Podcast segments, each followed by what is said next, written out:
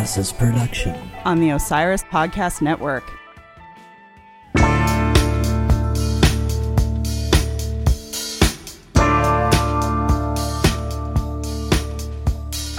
The crystals are vibrating, the turquoise jewelry is rattling, and the mirror ball is spinning here at DTM HQ. We're in the land of Disco Dead, and the gears are only just starting to grind.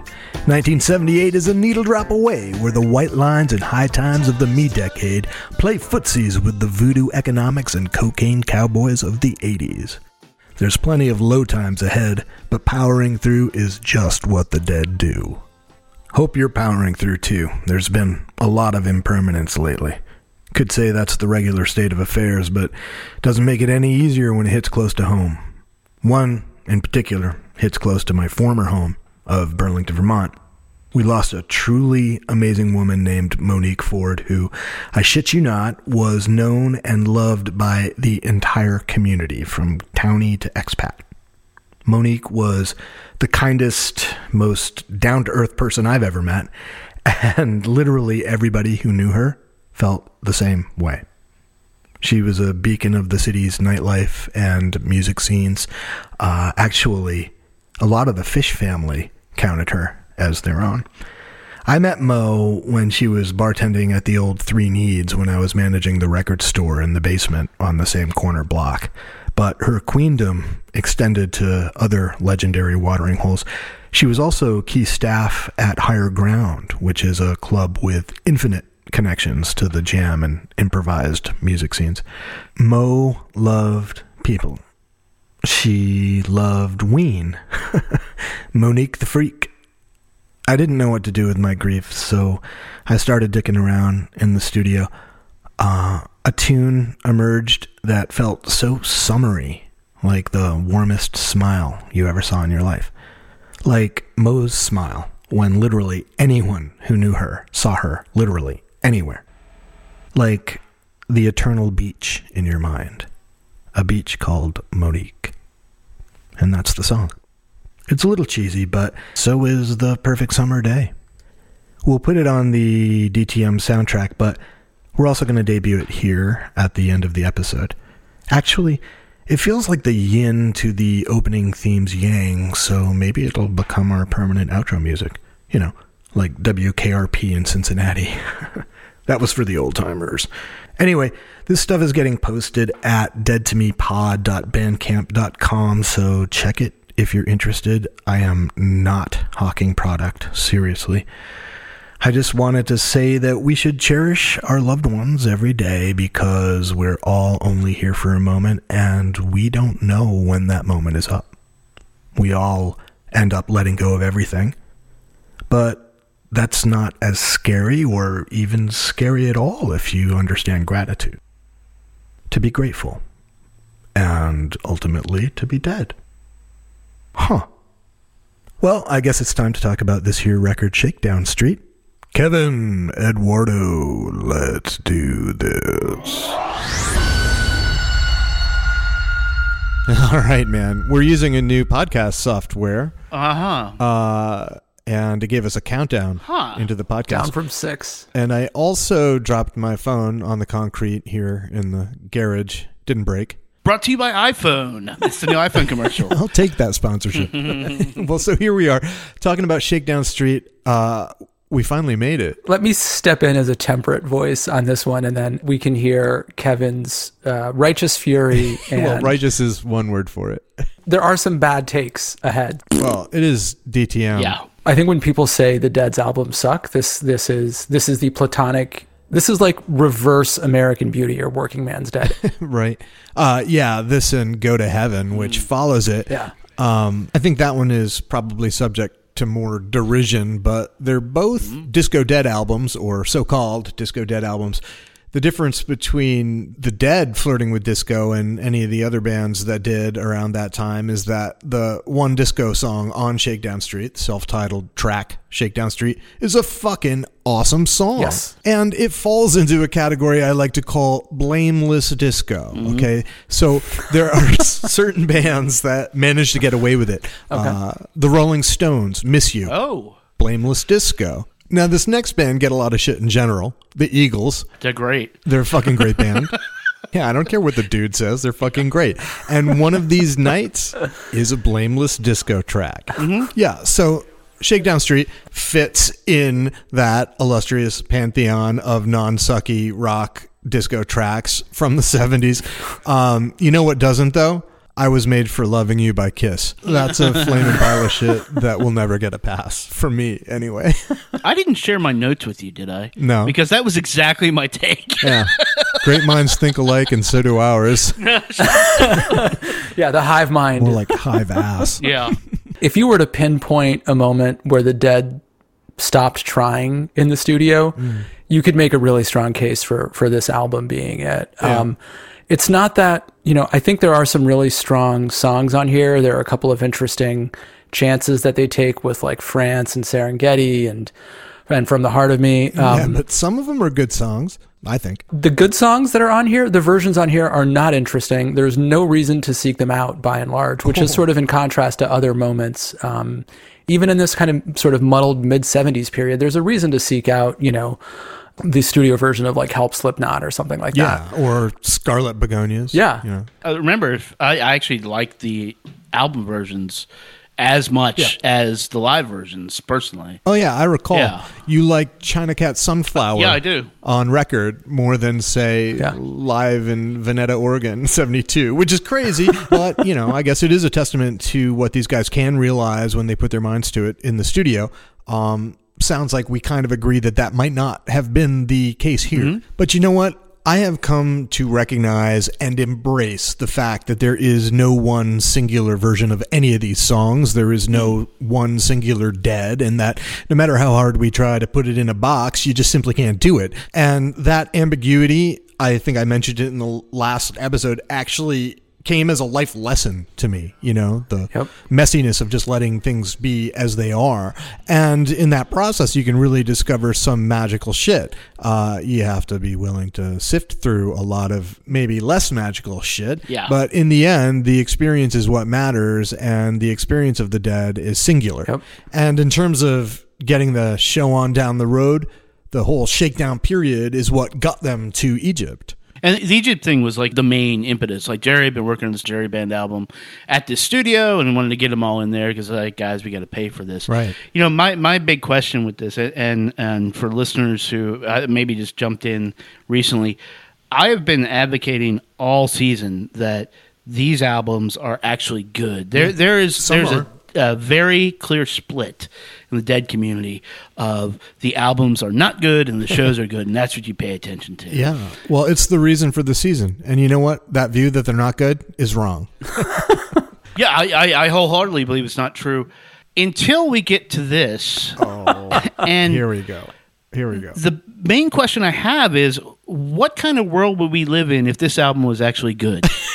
because it's Because it's not. It's, it's not. It's not. It's not great. It's not a great record. And you know, like Ed said, even the best songs are not in their fully realized versions. Like "Fire on the Mountain," for example, real sweet spot for that song because Mount St. Helens is literally in my backyard. Yeah. Anyway, we all know the real reason for Fire on the Mountain's existence is to be paired with Scarlet Begonias in those celestial live jams. Um, they did bring it to the studio. Uh, I think as with all of the songs on this album, the band wanted that hit. Clive Davis wanted that hit, but they also wanted to party really hard with Lowell George from Little Feat, who'd been brought on as a producer. on this one. There's a quote from a great quote from Mickey Hart here. It says we were trying to sell out. Oh, let's make a single and get on the radio. Sure, we failed miserably once again. I mean, we could never sell out even if we tried, and we tried. you know, I think they thought that Donna's soft rock jams were the horse to bet on, which is why you have France on here, which Yeah. with the steel drums and sounds like fucking Jimmy Buffett. Kevin, you should love it. Maybe this will be like the next podcast, like exploring the catalog of Jimmy Over Buffett. Over my dead body. And listen, dude, we can barely get these episodes out on well, time. yeah. I am not adding another podcast to the roster. Uh, look, this is a frustrating album because you could see how it could be good, right? You know, there's a handful of great songs on here. We've talked about some of them. And also the Lowell George thing. I mean, on one level, wow, what a brilliant idea to bring this genius from Little Feat in. On the other hand, hey, let's hook the band up with another unrepentant drug addict and throw them in a room for six months. Yeah. And it's a shame that it didn't turn out as well as it could have because uh, a lot of great records came out this year and it would have been cool to have a great dead record along with some girls by the stones and this year's model by elvis costello and parallel lines by blondie and van halen 1 The Cars debut album. yeah and waiting for columbus by little feat recorded in dc and sadly just a handful of weeks after shakedown came out lowell george died Yeah. but the real thing is like 78 is a good year for music. It was a good year for the dead on the road. The fact that the material in those years live is so good confounds this even more. yeah, and it's typical. Um, and you know they were trying to get out there with this album. I mean, they in hindsight they don't like the album at all, Right, But yeah. at the time they were really into it. And so a song like France ends up like Pride of Cucamonga. They never play it. Cucamonga! Yeah, it's been played. It's literally been played twice. Once in 1999 with, by Donna Jean's band, and once in 2019 by Phil Lesh and Friends. Like that's it. well, for me, it's maybe sad about Cucamonga, but not so much about France. So let me ask everyone um, and the listeners to imagine what your first post-pandemic show is going to be, right? Yeah. And so just picture yourself outdoors or in a venue somewhere, and the lights go out and the crowd's excited. Yeah. And there's that moment of just like, oh, the band's coming on stage. What's going to happen? Mm-hmm. And you hear the opening chords to "Good Lovin'." Oh, God, no. It's my worst nightmare, man. You'd make a good dungeon master. but really, I, I can't stand that song. I can't stand it. I mean, it's it's an absolutely terrible opener for an album, and and it it really for me reinforces the idea. Like it just feels like what they were doing is trying to, in a sort of pre-internet uh, attempt to court casual fans, they were just trying to get a bunch of songs that they were going to play a lot on a record, so that people would know them and would be able to sing along when they saw them live. Yeah, yeah. The uh, lean back barbecue audience, like parrot heads, you know, Kevin.